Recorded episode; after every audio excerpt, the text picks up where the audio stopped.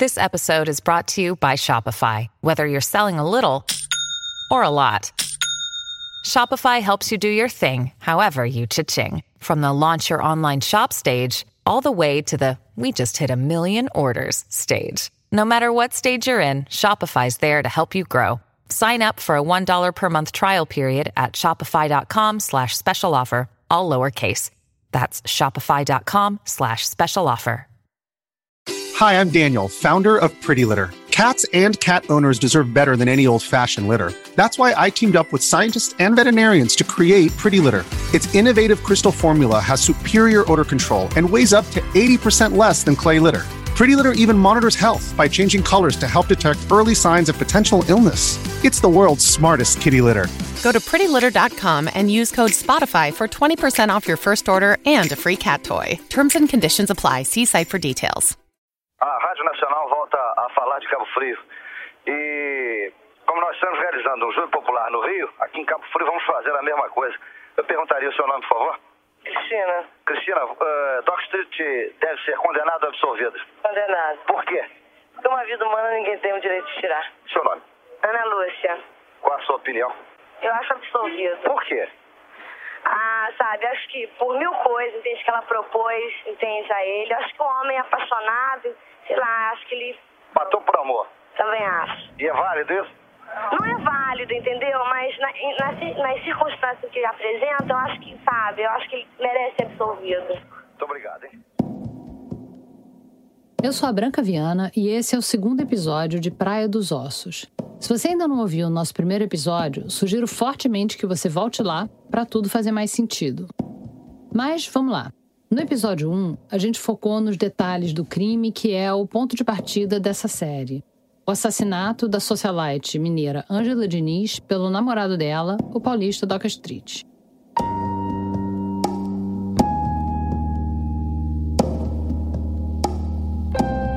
O Doca matou a Ângela com três tiros no rosto e um na nuca na véspera do Réveillon de 76 para 77. Só que a gente sabe como a justiça pode ser lenta, mesmo em casos com réu confesso, como Doca. Foram tantos recursos que ele acabou indo a julgamento só quase três anos depois, em 79. Mas isso não quer dizer que nesse tempo as pessoas esqueceram a história. O caso Doca Street virou uma novela que todo mundo acompanhava capítulo a capítulo. Doca foragido, Doca em prisão preventiva, Gabriele Dyer, a alemãzinha de Búzios, perdida no mar. Os advogados do Doca lutando para tirar ele da prisão durante sete meses. A volta dele para São Paulo e a espera. Agora tinha chegado a hora do julgamento, aquele último capítulo que ninguém podia perder. Imagina, teve gente fazendo fila desde a madrugada para entrar no tribunal. Na hora do julgamento, o tumulto mais parecia uma final de Brasileirão, com torcida e tudo. E a torcida do Doca tinha feito cartazes: Cabo Frio está com você. O povo de Cabo Frio te absolve. Rádio Nacional, ao vivo, transmissão exclusiva do plenário. Nesse episódio de Praia dos Ossos, a gente vai acompanhar às 21 horas do julgamento do Doca Street.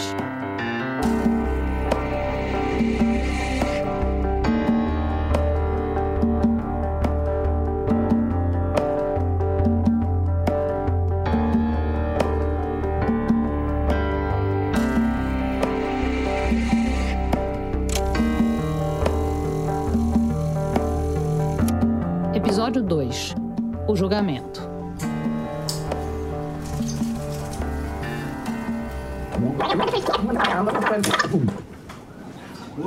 Boa tarde. Muito obrigada por falar com a gente. A gente marcou uma conversa com um advogado que acompanhou esse julgamento bem de perto. Como estava o Doca no carro a caminho do, do julgamento? Muito. ah, ah, ah, o, Doca tinha uma confiança quase que cega no, no- no meu pai. Então, O Carlos Lins e Silva é filho do Evandro Lins e Silva, o advogado do DOCA.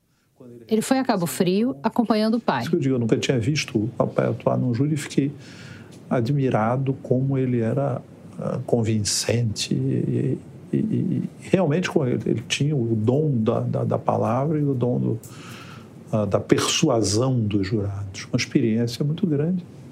Mesmo tendo parado, ele não tinha esquecido a receita, não. Ele, ainda sabia.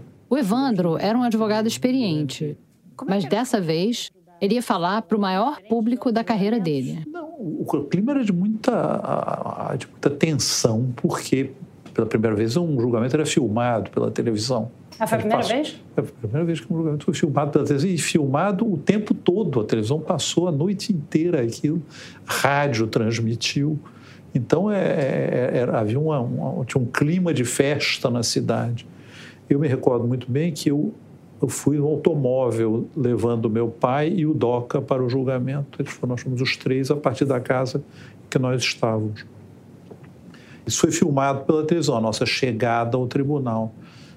Ah, eu fiquei impressionado com o reconhecimento, a população toda tinha assistido. Eu disse que foi o banco aqui no Rio e a pessoa disse: o senhor era o motorista, não era? Eu era o motorista, o caixa do banco. Que mostra o, Agora, lá na cidade, era o acontecimento da cidade. Durante três dias, a cidade viveu o, o, o, o júri do DOCA. A mobilização da imprensa dá uma ideia do tamanho do barulho. A Globo levou 13 carros de transmissão e uma equipe de 68 pessoas, entre técnicos e repórteres. E isso só a Globo. Fora eles, tinha quase 100 jornalistas de outros meios. Saiu uma charge na época com um cara perguntando para o outro: Você acha que o Doca Street vai pegar cadeia? E o outro responde: Pega. Cadeia de televisão, rádio, jornal. A presença da imprensa nos outros júris era uma presença que tinha um fotógrafo, estavam uns retratos. Esse não, era uma publicidade maciça, com a TV Globo filmando. É, e, e, as rádios todas estavam transmitindo, as rádios locais. Ao vivo, né? Ao vivo. Então, tudo se ouvia, com todos os chiados. Então, a barulheira era enorme. A plateia se manifestava, que ela não pode se manifestar. Ria, batia palma. Vaiava? Então, vaiava, fazia tudo. Então, o que não pode. O juiz então ameaçava toda hora evacuar a sala. Eu peço as partes. Eu... Nós aceitamos. Nós aceitamos.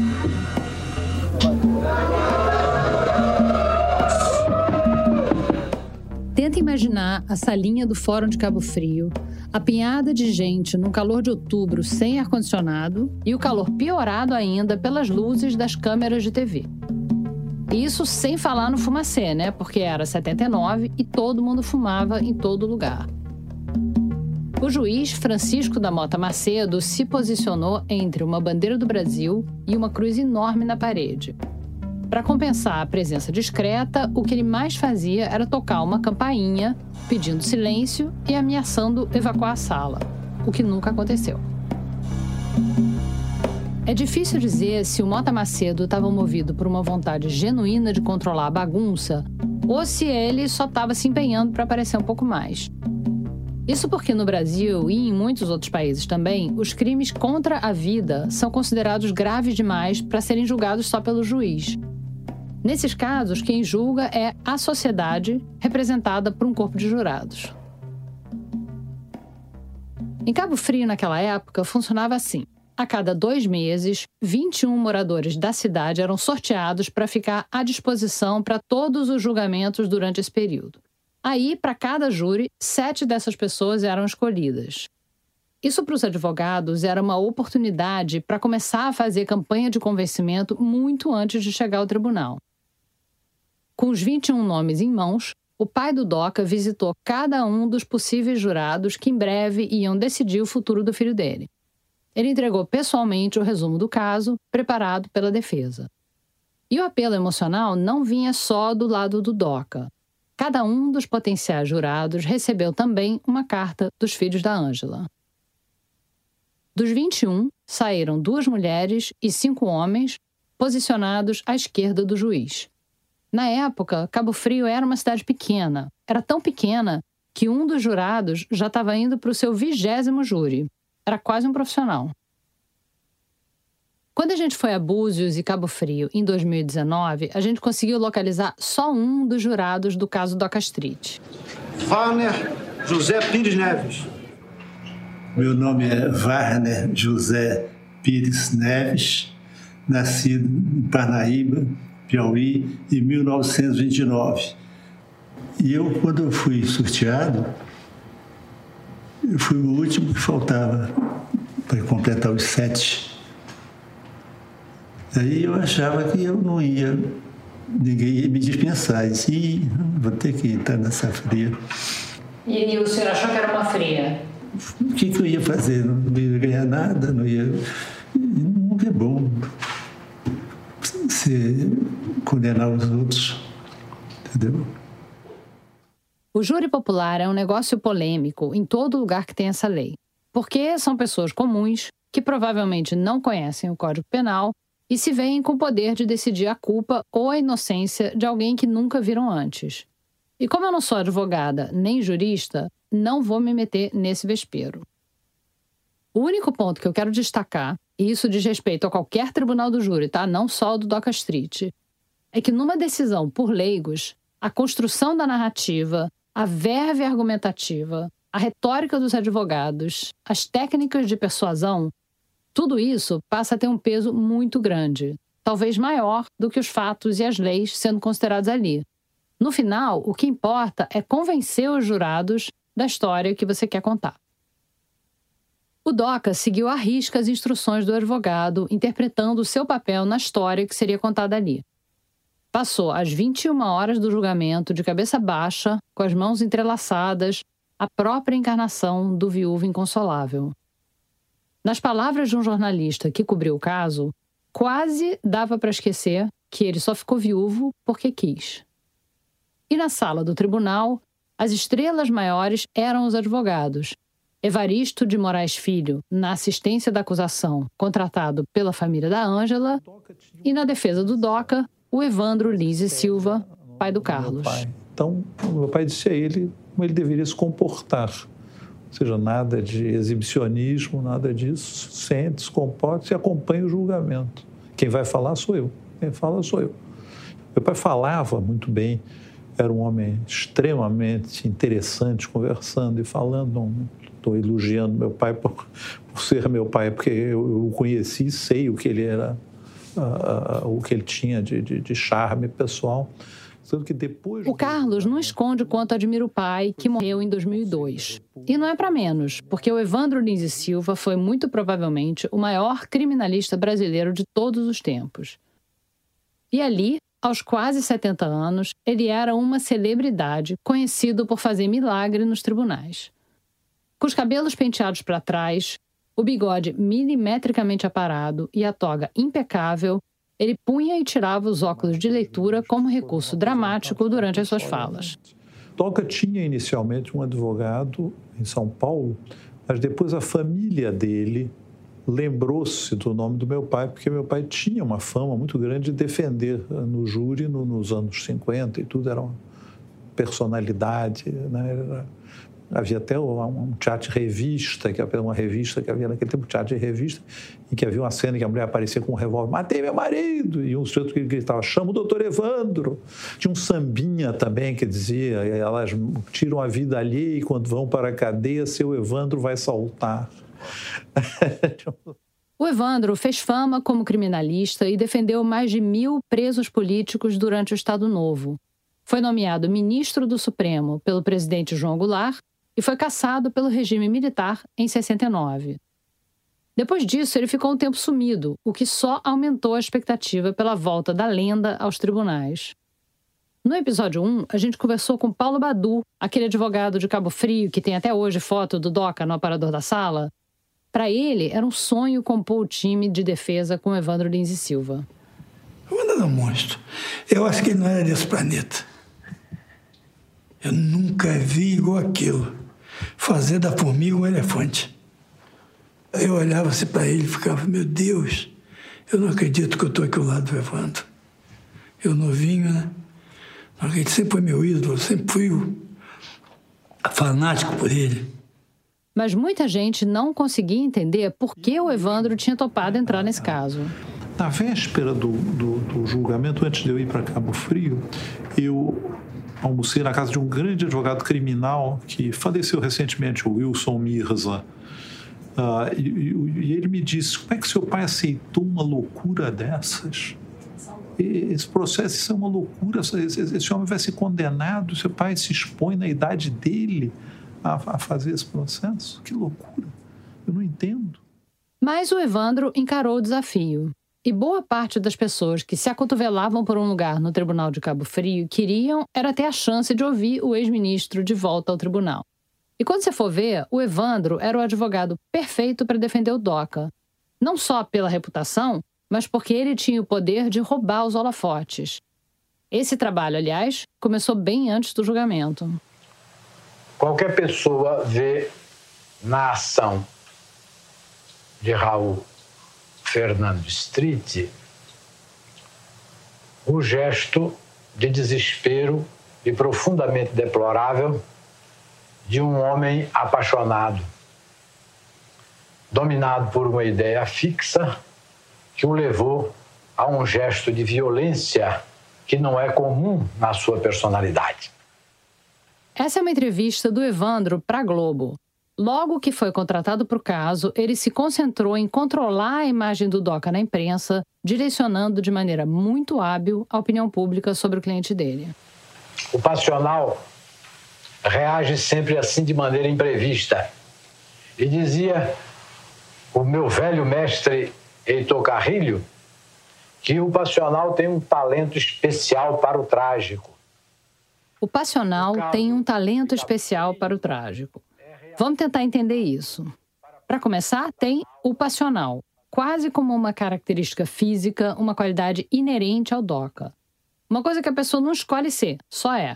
O DOCA era um passional. E passional também é um termo técnico. Na escola positivista italiana, muito admirada pelo Evandro, o criminoso passional era todo um tipo. Eles seriam aqueles criminosos chamados de boa companhia.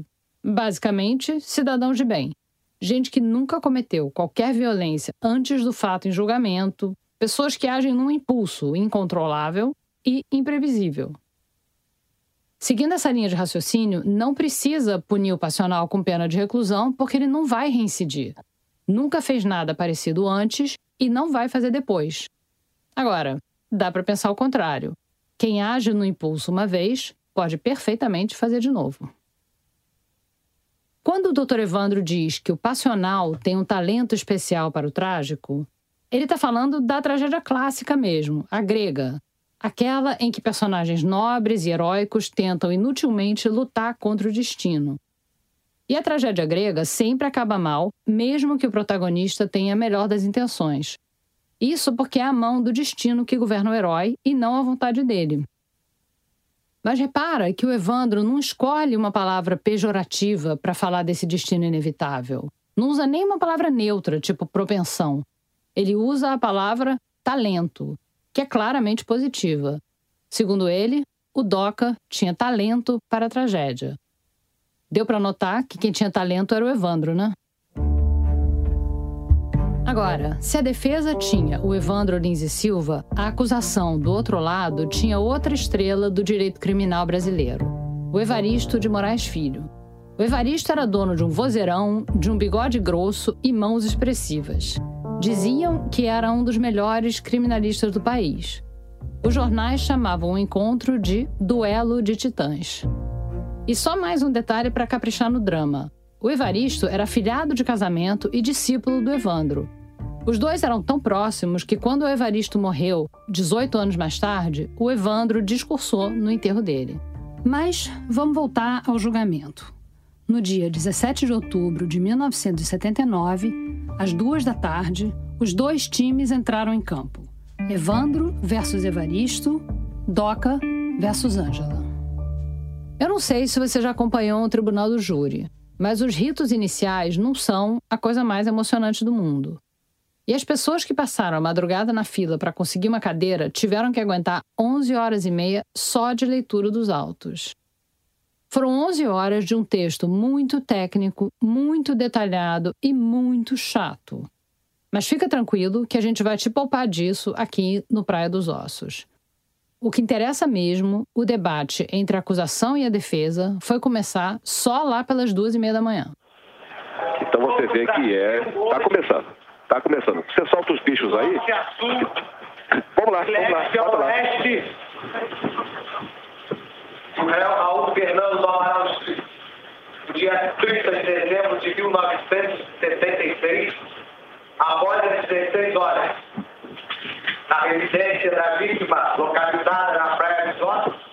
Talvez numa estratégia de guardar o melhor para o final, o Evaristo, o grande criminalista do time da Ângela, foi precedido por três outros colegas de banca bem menos talentosos do que ele.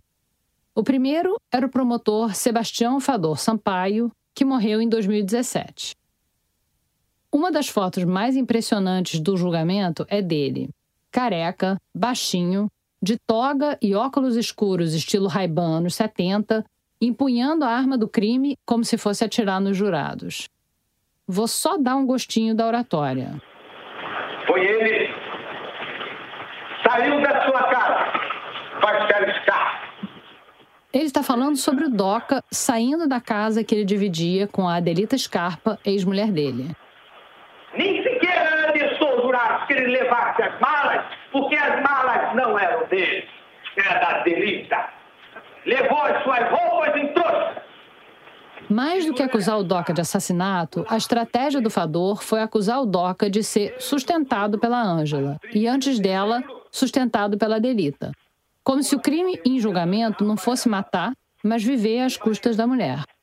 E Ângela o recebeu no recepto sacrossanto do seu lar. Não de braços abertos, mas de versos e corações abertos. Aí a plateia caiu na gargalhada. Qualquer um que lesse as colunas sociais sabia que o lar da Ângela não tinha nada de recesso sacrossanto. Agora, isso fazia dela mais ou menos vítima de um assassinato?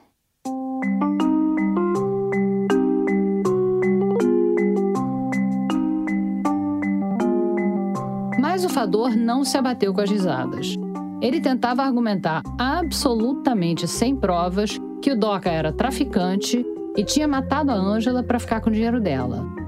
Numa hora, ele tentou apelar mostrando fotos da Ângela morta para os jurados, e aí foi a maior confusão porque um advogado da defesa entrou na frente para impedir. O clima de programa de auditório já estava instalado. Quem veio depois do Fador foi o Éden Teixeira de Melo, um velho advogado de Cabo Frio. Belo Horizonte, 4 de maio de 1975. Nesse trecho, o Éden começa a ler uma carta da filha da Ângela, a Cristiana. Rosas para uma rosa. Mamãe, ou melhor, manhã de alegria. A claque está proibida de rir, porque senão eu requeiro ao doutor juiz que a, a acusação não prosseguirá. E ele acaba perdendo o controle da situação e gritando com a plateia. Tem que respeitar o júri, tem que respeitar a justiça de Cabo Frio. O júri de Cabo Frio não pode ser perturbado por elementos indisciplinados. Eu falo com destemor, falo com coragem. Sou a... Quando a coisa descambou mais ainda, o Éden começou a acusar quem vaiava de fazer parte de uma quadrilha de distribuição de tóxicos. Você pode imaginar como isso pegou bem. Mesmo com o caldo entornado, mais um assistente de acusação tomou a palavra. O Jorge Tavares teve o grande mérito de não provocar nem riso, nem vaia na plateia. Talvez tédio fosse a palavra mais adequada. A principal argumentação dele era desqualificar o depoimento da Gabriele, a alemãzinha do episódio passado, a suposta pivô da briga. Mas ninguém deu muita bola. E aí, o tempo da acusação simplesmente acabou. E o Evaristo, o craque do time, não tinha nem entrado em campo ainda. No primeiro tempo do duelo de titãs, o Evaristo perdeu por WO. Depois de um intervalo, às 15 para as 5 da manhã, a defesa tomou a palavra. Som direto do plenário. Quem fala primeiro, hein? Doutor Paulo Roberto. Tenho certeza que os jurados de Cabo Frio, os jurados da minha terra, O Paulo Badu se valeu do lugar de cabo friense para inaugurar a sustentação da defesa. Mas ele não repetiu o erro da acusação e, em cinco minutos, passou a palavra para o Evandro Lins e Silva, que era quem todo mundo ali queria ver. Já estavam lá esperando esse momento há umas 15 horas. E o Evandro não decepcionou. Primeiro, o ex-ministro foi didático. Antes de entrar nos detalhes do caso, ele explicou para os jurados que a avaliação deles era diferente da de um juiz num aspecto muito importante. O júri é exatamente a instituição democrática que representa um povo dentro da justiça, julgando de verdade, julgando de consciência, julgando, então, adequadamente. Eu já falei do debate que existe em torno do tribunal do júri. Esse julgamento de consciência de que o Evandro fala é no que dá a tal batalha de narrativas. E nisso o Evandro nadava de braçada. Com uma hora e meia à disposição para sustentar a defesa do DOCA, ele não economizou nos detalhes. Ele descreveu o DOCA como um homem trabalhador que sempre cuidou das suas ex-mulheres. Um homem de boa índole, agora refém do remorso depois de um deslize. Hoje é um um homem que se arrasta lambendo os restos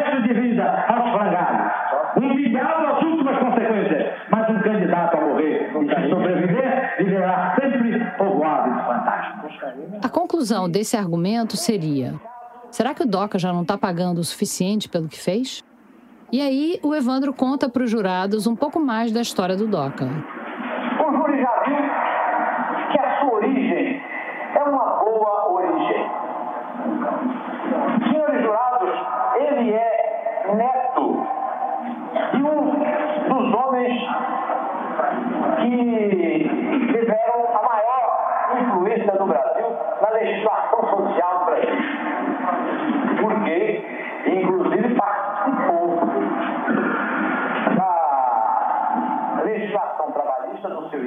Agora, ganha um motorrádio quem puder me explicar o que é que o currículo do avô do Doca tem a ver com o neto ter assassinado a namorada.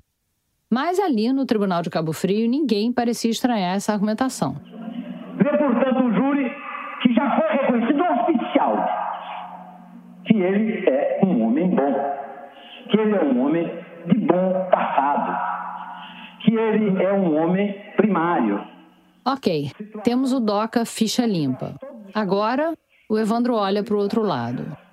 Senhores jurados, vejamos agora, uma vez que já traçamos assim ligeiramente um perfil de Raul Fernando do Amaral Stein. Vamos ver se podemos dizer a mesma coisa da vítima. Desgraçadamente não o podemos fazer. Mas para que, que os jurados precisavam saber do perfil da vítima? O Evandro explicou que conhecer as pessoas envolvidas ajudava a julgar melhor o caso. A sua vida, os seus antecedentes, a sua formação, para então se poder tomar uma decisão justa, para verificar até que ponto a participação da vítima contribuiu mais ou menos fortemente para a deflagração da tragédia. Repetindo, até que ponto a participação da vítima contribuiu para a deflagração da tragédia? Ângela era uma mulher sedutora, belíssima, como todos veem. Belíssima, encantadora, a pantera de Minas. Mas, desgraçadamente, ela seguiu um caminho diferente daquele que nós, homens eh, menos avançados nesse tema, procuramos seguir. É uma realidade. Até agora, não deu para a gente contar muito da vida da Ângela. E a gente vai fazer isso com calma no próximo episódio, mas só uma mini bio expressa aqui. A Ângela Diniz nasceu em Curvelo, uma cidadezinha perto de Belo Horizonte, filha de um dentista e de uma dona de casa. Ela se casou com 18 anos e teve três filhos. Aos 26, ela se separou e o marido ficou com a guarda dos filhos. Ou então, dá para dizer assim: Os filhos a perderam não quando ela morreu. Eles a perderam quando ela deixou o marido. Ela passou os anos seguintes entre Rio e Belo Horizonte. E aí aconteceu isso. Ora, senhores, estava envolvida num crime de morte. Quando Evandro diz que ela estava envolvida num crime de morte, ele quer dizer que uma pessoa foi morta na casa dela, mas não foi morta por ela. A gente vai contar isso tudo em detalhes em outro episódio. O que importa saber, por enquanto, é que no caos dessa morte na casa dela, a Ângela sai de BH e vira colunável nacional. Namorando, saindo à noite, vivendo uma vida que, na boca do Evandro, mais parece Sodoma e Gomorra. Ela não podia admitir certos princípios. Ela queria a vida livre, libertina, depravada, senhores jurados, desgraçadamente. Fez uma opção, fez uma escolha naquele instante. Deixou os filhos. Veio para o Rio de Janeiro. Eu pergunto às senhoras no conselho, não sei se são mães, mas abandonariam uma criança, três crianças, uma pequenina de quatro anos? Pelos termos do disquite, a Ângela não podia ter os filhos com ela. Mas, no Natal de 74, ela levou a filha para passar uns dias com ela no Rio. O ex-marido foi pego de surpresa com a viagem da menina, não gostou nem um pouco da ideia e processou a Ângela por sequestro. Ela própria construiu as condições para não ter a simpatia da justiça quando arrancou sua filha de Belo Horizonte para vir para o Rio de Janeiro. Um ano depois de supostamente sequestrar a própria filha, a Ângela teve o apartamento dela em Copacabana vasculhado pela polícia, que achou uns baseados. Quer dizer, pelos autos, a gente sabe que era maconha. Mas ali no tribunal só se falava em tóxicos ou entorpecentes. No, no julgamento. É, de maneira, senhores jurados, que essa moça respondeu depois a um processo de uso de entorpecentes. O Evandro percorreu, capítulo a capítulo, toda a ficha da mulher assassinada. Na narrativa dele, o seu cliente, o Doca, aquele homem bom, trabalhador, cujo avô contribuiu para a legislação trabalhista do Getúlio, simplesmente teve a desgraça de topar com uma mulher feito ela. Ele nunca teria feito nada de errado se ele não tivesse sido levado ao limite. O criminoso passional por excelência. A plateia delirava. O Brasil está assistindo, está ouvindo, através da Rádio Nacional, essa aula de direito que entusiasmou inclusive os funcionários da Rádio Nacional. E aqui a gente chega ao ponto central da defesa, a jogada de mestre que o Evandro vinha construindo. A ideia da legítima defesa da honra. O Doca teria matado para proteger a própria honra, a própria imagem ameaçada pelo comportamento da Ângela. Se você der uma googlada, você vai encontrar gente dizendo que o Evandro inventou essa tese da legítima defesa da honra.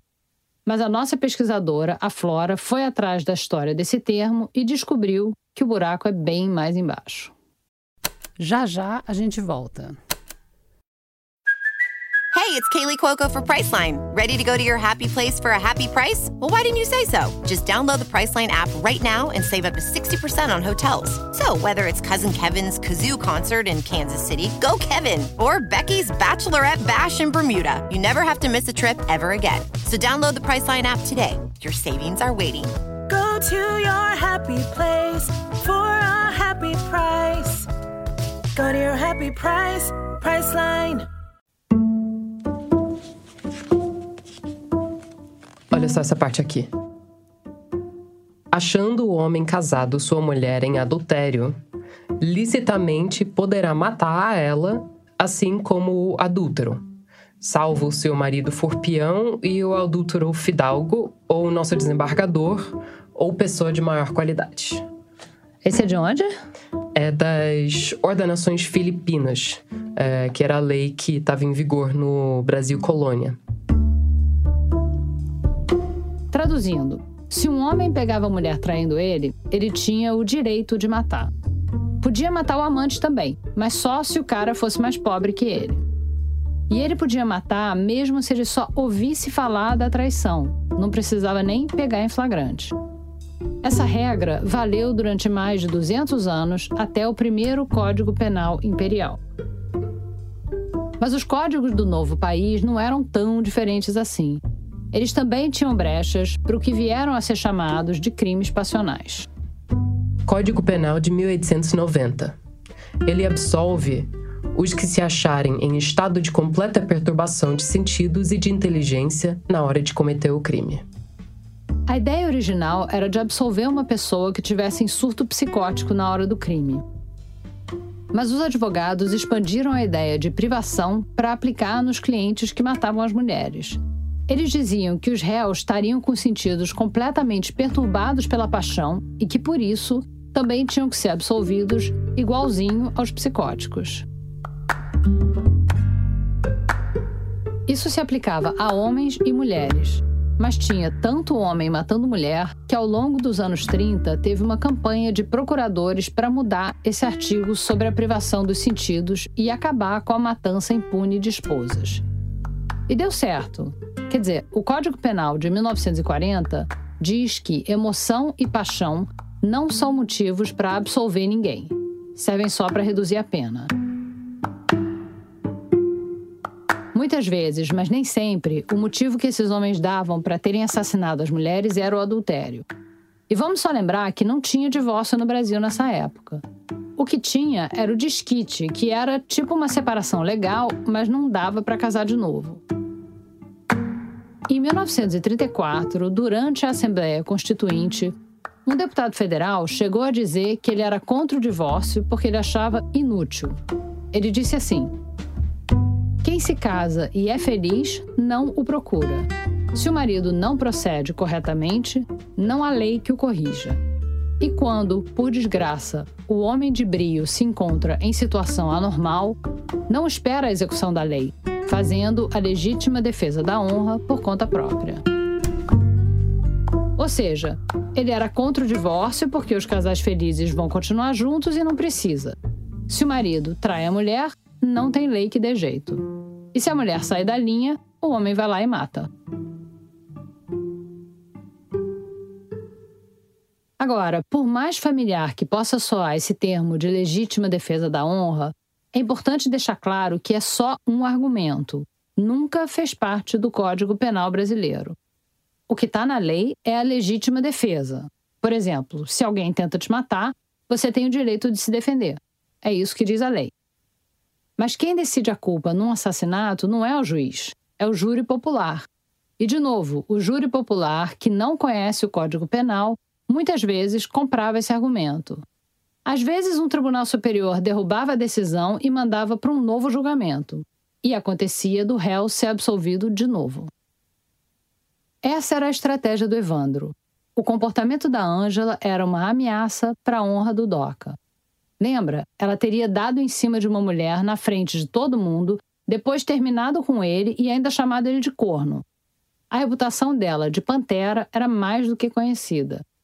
E por isso, a culpa não era dele de ter feito o que fez. Existia. Não havia dúvidas quanto ao fato que o Doca tinha assassinado a Angela Diniz. Então não se podia ir para a negativa de autoria. Então tinha que se ir para outra tese. Esse, de novo, é o Carlos Lins e Silva, filho do Evandro. No Código Penal, a gente fala, às vezes, uma coisa chamada inexigibilidade de outra conduta quer dizer, onde não se pode exigir da pessoa outra conduta, se só tinha aquela conduta. Diante da situação em que ele se achou, a reação dele era a esperada nos mores da comunidade. Essa era essa a ideia. Era o que você. Vamos lembrar que não teve nenhuma traição relatada da parte da Ângela. No máximo, um toque sensual na perna de uma vendedora ambulante na praia. Mas o Evandro apostou nessa abordagem moral. Nós não sustentamos o direito de matar. Não. Não suponho ninguém que eu vim aqui sustentar o direito que tem alguém de matar, não. Eu tenho o, o direito é de uh, explicar, de compreender um gesto de desespero, uma explosão incontida de um homem ofendido na sua dignidade masculina. Você compreende-se? Desculpa-se, escusa-se. Isto o júri pai não é no Brasil, não, é no mundo inteiro. Quando há razões, quando há motivos. É aqui que o Doca começa a aparecer como a verdadeira vítima desse crime. vítima da Ângela. Ela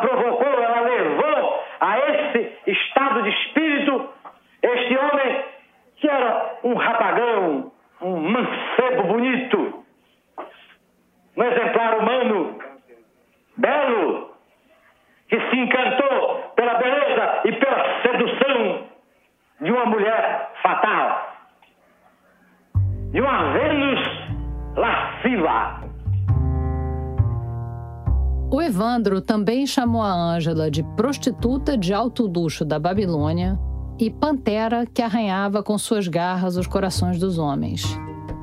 E nas garras dela, segundo ele, tinha um mancebo bonito. Mancebo significa jovem. Só lembrando que o Doca tinha 42 anos na época do crime.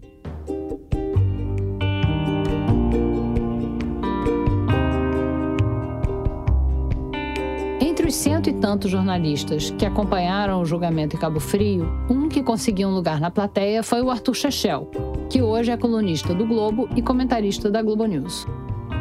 Eu me lembro que eu fiquei anotando as expressões que ele usava para fazer, não foi publicado, um, um box da matéria com, com quase ridículo das expressões que ele usava, essa, essa Vênus criminosa, essa prostituta escarlate. Ele usava umas expressões que pareciam de cinema dos anos 30. Eu fiquei muito chocado. Então, depois eu vi, não, na verdade é isso mesmo, a gente está numa cidade do interior, é um júri conservador, mas no Rio de Janeiro não era assim, não. Entendeu? Eu cobria júri todos os dias, eu cobria tribunal todos os dias e aquele tipo de argumento não aparecia mais. Né? Então, isso foi uma coisa que me chocou. Pode parecer estranho a gente no Brasil de hoje, vendo o retrocesso que está tendo comportamentalmente, mas na época não era, não. Nós éramos uma. uma... A gente estava vivendo um novo tempo. Era surpreendente você admitir que um homem podia matar uma mulher por legítima defesa da honra, né? A linguagem e a linha de sustentação do Evandro Lins e Silva podem ter parecido deslocadas no tempo e até ridículas para o Chechel lá em 1979. Mas esse discurso encontra eco até hoje. Mas agora vamos voltar para o Evandro. Depois de traçar o perfil edificante do acusado e puxar a ficha corrida da vítima, depois de ter falado que ela provocou a própria morte e ele merecia compreensão, o Evandro partiu para um argumento que, sinceramente, é meio sádico. Em 1975, quando a polícia bateu no apartamento da Ângela e achou a maconha, os advogados dela tentaram uma argumentação médica. Falaram que ela só tinha usado a droga porque estava muito deprimida sem ter a guarda dos filhos e que ela tinha, inclusive, tentado se matar. E confessa em várias passagens desses autos que tentou suicidar-se muitas vezes ela queria morrer. Daí o Evandro concluiu que o assassinato da Ângela teria sido, na verdade, um suicídio assistido. Senhores jurados, ele teve a desgraça de ser o instrumento que ela usou para a sua própria morte, para o seu suicídio. Tem uma coisa na construção de tese do Evandro, provavelmente o que fazia dele um advogado tão brilhante, que é até meio difícil de descrever mas ele dá um jeito de conduzir o ouvinte pela linha de raciocínio dele, por mais tortuosa que seja, como se ela fosse a única possível. Aqui um exemplo. Ele junta esse laudo psicológico com o fato da Ângela ter feito um testamento aos 26 anos. E, de repente, parece que a gente está diante de uma prova irrefutável. Pode concluir que a paciente é portadora de personalidade neurótica instável com distúrbio do comportamento e dependência tóxica medicamentosa. Então, senhores uh, jurados, ela realmente queria morrer. Júri quer mais. Algum dos senhores, não sei, eh, já fez testamento, eh, especialmente um testamento aos 26 anos de idade. Não é impressionante a sucessão de fatos que demonstram que esta moça queria morrer? Morreu pela mão de Raul Fernando Doc. Ela provocou a sua.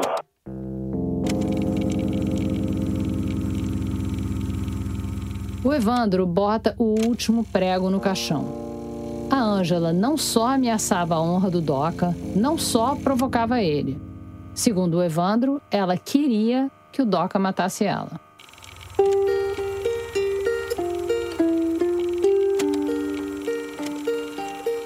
Agora, depois de tudo isso, era hora da réplica da acusação. Segundo um jornal da época, o Evaristo comentou baixinho com alguém do seu lado: A causa está perdida. Se a estratégia era guardar o melhor para o final, agora eles realmente precisavam do melhor. O Evaristo entrou em campo sabendo que tinha poucos minutos para virar o jogo e foi para o ataque. Às 7h15 da manhã, depois de 17 horas ininterruptas. Se o discurso do Evandro girava em torno do caráter do assassino e da vítima, o Evaristo só queria saber do momento do crime. Ele tomou o júri pela mão e levou lá para a Praia dos Ossos. Cláudia, escuta uma discussão. Passam-se cinco minutos. Ela ouve um estampido de arma de fogo. A Clébia trabalhava na casa vizinha.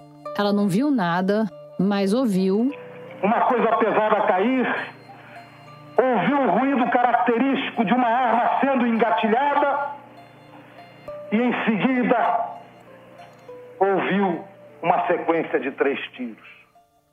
Nos depoimentos para a polícia, a Klebia relatou com precisão o espaço de tempo entre o primeiro disparo e os três tiros seguintes.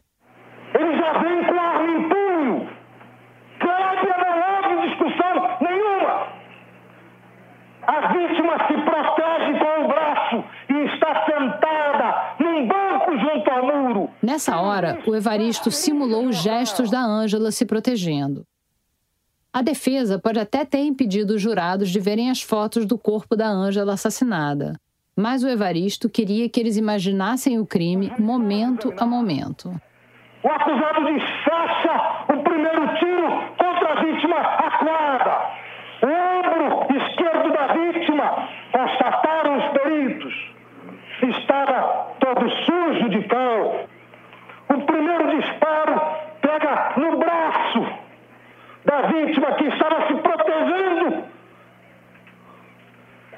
e alcança esta região. O Evaristo aponta a trajetória da bala no próprio corpo, olhando bem na cara dos jurados. Sai por esta região e se fixa na parede. Pela altura do impacto na, na parede, peritos puderam concluir que aquele disparo foi dado quando a vítima ainda estava sentada. Aqui, o Evaristo chega ao clímax da performance dele. Lembra, segundo o Evandro, o Doca é um criminoso passional. O Evaristo está dizendo que não.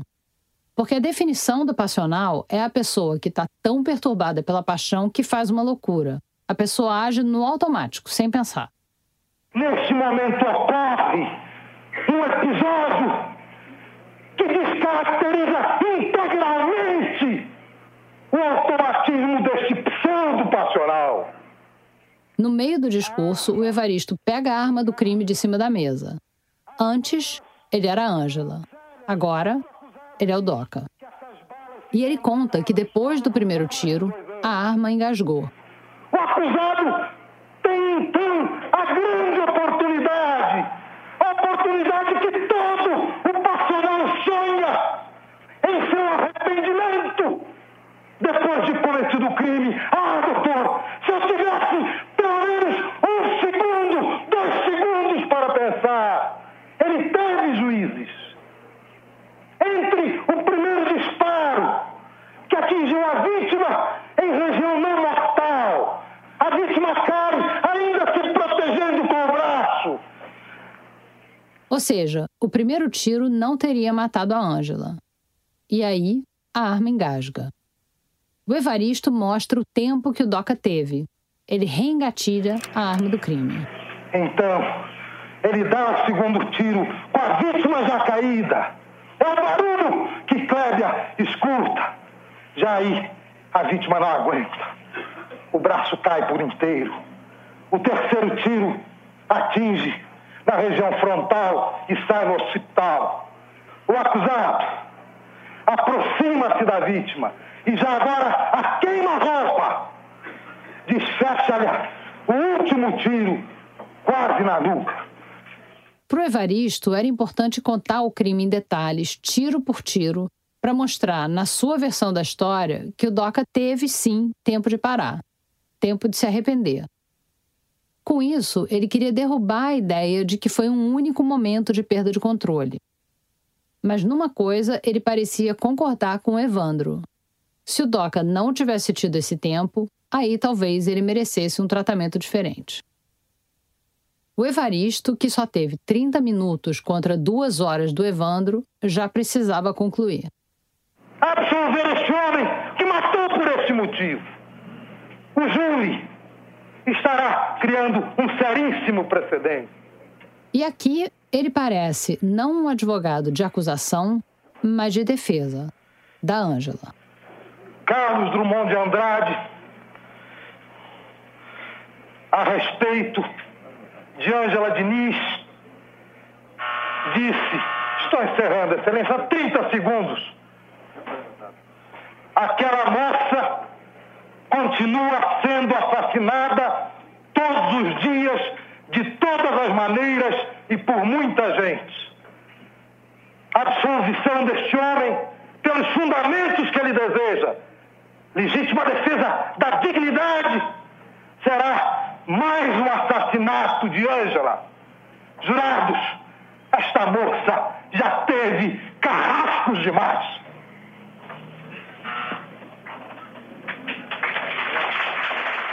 Aqui, o Evaristo parece ter marcado seu gol.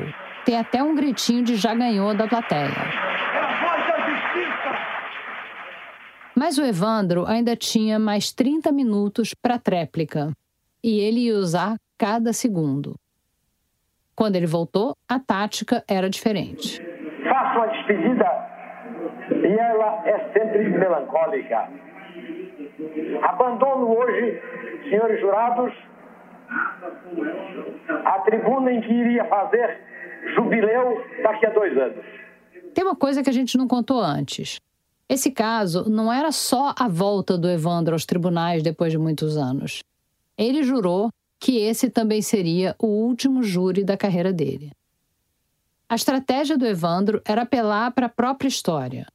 Imagina ser um dos jurados que manchou o currículo do maior criminalista brasileiro na última defesa dele.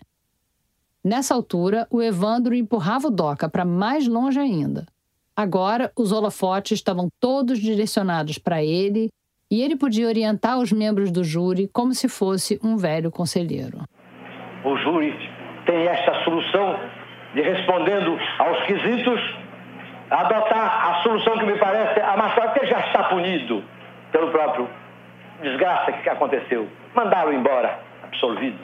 Ou, se entender que deve aplicar uma pena de advertência, desclassificar, aplicar o excesso culposo na legítima defesa.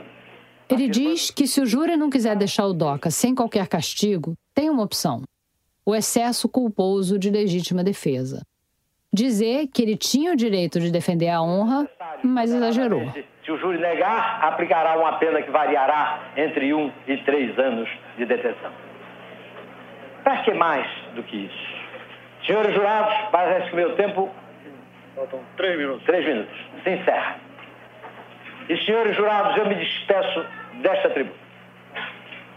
Jurados, julgai-o. Eu confio na vossa consciência. Eu confio na vossa justiça. Eu sempre confiei no tribunal do júri do meu país. E hoje, esse, o meu país, no júri, está representado pelos jurados da cidade de Cabo Frio. Absolvei os jurados e tereis feito justiça. O Evandro acaba e é aplaudido de pé. No final do grande júri, o Evandro e o Evaristo se abraçam, feito jogador de futebol trocando camisa no fim do jogo. Os jurados vão para a sala secreta deliberar. Chega o resultado. O juiz lê a sentença. Sentença vista de sete.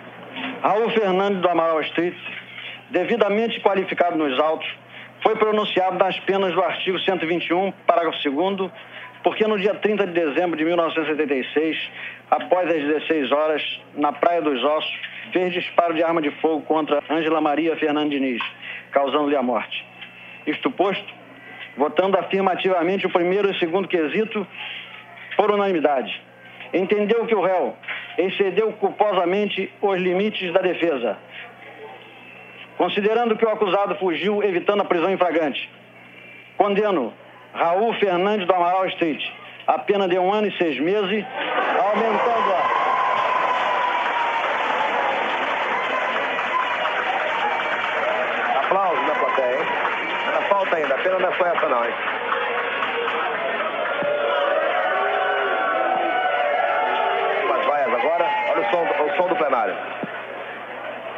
Aumentando a não tem aumentando para dois anos de detenção. Condeno ainda ao pagamento das custas do processo. Considerando que o réu preenche o requisito necessário à suspensão condicional da pena, suspendo-a pelo prazo de três anos, aos 18 dias do mês de outubro do ano de 1979. O Evandro tinha acertado. Excesso culposo de legítima defesa. Uma pena de 18 meses pelo crime e seis meses por ter fugido da justiça. Um detalhe importante que eu quero pontuar aqui é que o papel das duas únicas mulheres do júri foi fundamental para a sentença branda, já que as duas concordaram com o argumento da legítima defesa da honra. Os jurados não podem conversar entre si, então o Warner, o jurado com quem a gente falou em Cabo Frio, não sabia como os outros iam votar. Ele não tinha comprado essa história de matou-se pelas mãos do assassino e achava que ia dar uma condenação por 7 a 0. Segundo uma entrevista da época, quando saiu o resultado, ele virou para os colegas e disse: O que vocês acabaram de fazer vai escandalizar todo o país. O Doca já tinha cumprido sete meses preso antes do julgamento, ou seja, já tinha cumprido mais de um terço da pena. Então, ele saiu livre, andando do tribunal. A comparação jurídica era de que o Doca tinha sido condenado como se tivesse atropelado alguém sem querer, e o sentimento geral era de que ele foi absolvido. Ângela Diniz, muito embora assassinada por Doca, também estava sendo julgada. Terminado o julgamento, a opinião pública ficou consciente de que Ângela Diniz foi condenada moralmente. E Doca, o galã, muito embora tecnicamente condenado, também moralmente fora absolvido. A sentença foi vista de formas bem diferentes por cada núcleo dessa história. Para o fã-clube do DOCA, era motivo de comemoração. Para a defesa, foi um resultado intermediário. Para a acusação, o sentimento era de impunidade e a certeza de um recurso. Para o DOCA, Continuo sofrendo igual, tá tudo igual. Eu tô muito cansado, ainda não sei. Não sei. Você acha que o tempo vai dar para esquecer isso tudo? Eu acho que não. Acho que isso não apaga da mente de ninguém. Agora, para um grupo pequeno de mulheres. Isso nos indignou que você não pode imaginar. Essa é a Eudete Pereira de Mello, professora e ativista da causa feminista cada uma de nós a ficar olhando uma para outra meia culpadonas, porque nós, quer dizer, quem foi julgado foram as quem foi julgado foi as mulheres. Em plena ditadura militar, a Ildete e outras mulheres já vinham formando pequenos núcleos feministas. Mas elas estavam mais preocupadas com o que se chamava na época de grupo de reflexão do que com fazer passeata. E o caso do DOCA acabou passando batido. A sentença, quando veio, foi uma pancada. Aquele julgamento era para dizer: olha, se comportem, vocês não podem passar, passar atravessar o Rubicão. Que, atravessar, você morre. Entendeu? Então aquilo foi um, um bruta do choque, aquele acontecimento. Lembra daquele manifesto contra o machismo na sociedade brasileira que eu nem lembrava de ter assinado? A propósito do caso Doca Street, não queremos entrar no mérito do julgamento e do veredito. A gente pediu para Jaqueline Pitangui, que era uma das lideranças feministas na época, para ler um trechinho. Nós queremos falar do caso Doca como símbolo do machismo na sociedade brasileira. Vemos no caso Doca Street um julgamento não só de Ângela Diniz, mas de todas as mulheres que de algum modo fogem ao modelo de comportamento prescrito para o sexo feminino. O julgamento de Doca expressa a maneira pela qual a sociedade brasileira resolve as relações de poder entre os sexos. O sexo masculino, aqui representado pelo senhor Raul Fernando de Amaral Street, pode impunemente punir uma mulher que não corresponde ao seu papel tradicional. Queremos deixar claro nossa revolta e indignação. Além de mim, mais quatrocentas e tantas pessoas assinaram embaixo. Ela morreu duas vezes, porque ela morreu quando o Doca a assassinou e ela morreu no primeiro julgamento, porque foi ela que foi julgada, foi a Ângela que foi julgada. Porque uma mulher como ela não traz simpatia. As pessoas não gostam de uma mulher bonita demais, sedutora demais, livre demais. Então ameaça, ameaça mulheres, ameaça homens. A Jaqueline tinha sido amiga da Ângela quando era criança. Ela passou parte da infância em Belo Horizonte e elas ficaram bem próximas. A Jaqueline contou que nenhuma das duas soprava a vela do bolo de aniversário se a outra não tivesse junto. Mas aí a família da Jaqueline se mudou para o Rio e ela passou a voltar para BH só nas férias. Numa dessas voltas, ela encontrou a Ângela quase adolescente. Criança não sabe muito bem se a outra criança é bonita, não é bonita. De repente, num verão que eu vou a Belo Horizonte, talvez eu tivesse 13 anos, não sei, a Ângela era linda. Ou seja, a mim, com 13 anos, me chama a atenção a beleza de Ângela. No próximo episódio de Praia dos Ossos, a gente vai viajar para Minas e conhecer as origens da Ângela Diniz para tentar entender melhor por que a Ângela passou de menina linda a mulher ameaçadora.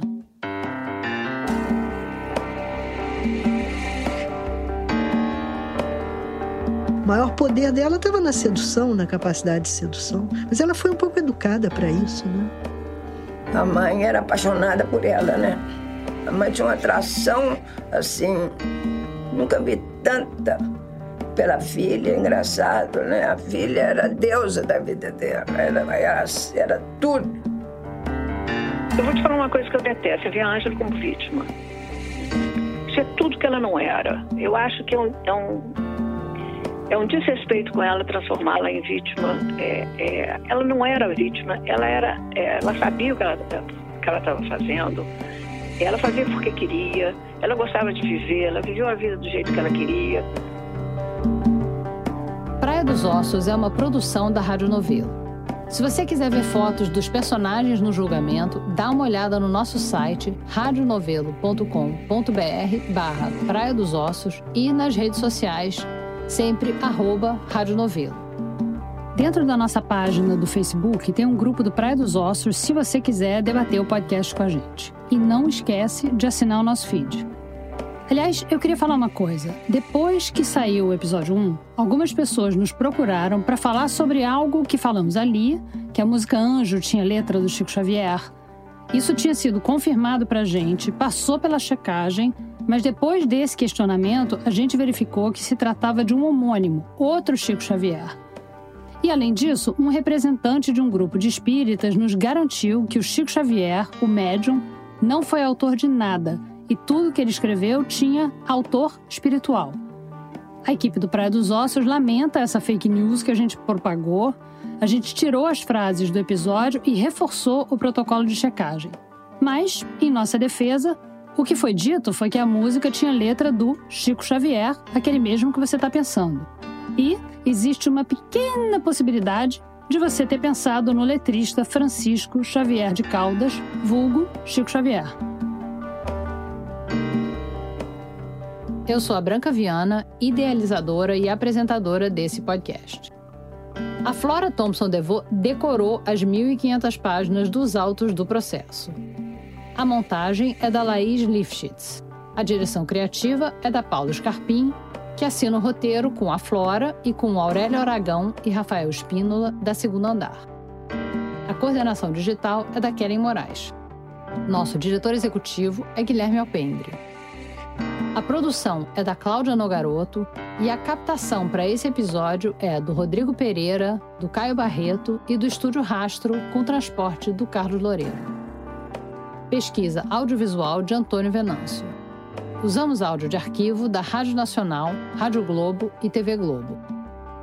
A identidade sonora do Praia dos Ossos foi composta pelo Pedro Leal Davi e a finalização e a mixagem são obra do João Jabassi música adicional da Blue Dot Sessions. Nossa identidade visual é da Elisa Pessoa e da Marina Quintanilha, e o nosso site é da Café. A Isabela Moreira é editora das nossas redes sociais, que tem peças produzidas também pelo Matheus Coutinho. A Ana Beatriz Ribeiro e a Juliana Jäger completam o time digital. Luciele Almeida faz a gestão de campanha de mídia. A checagem foi do Érico Melo e da Luísa Miguel. Para esse episódio, agradecemos a ajuda de Carlos Lins e Silva, Arthur Chechel, Augusto Nunes, Warner José Pires Neves, Ildete Pereira de Melo e Jaqueline Pitangui. Obrigada e até a semana que vem.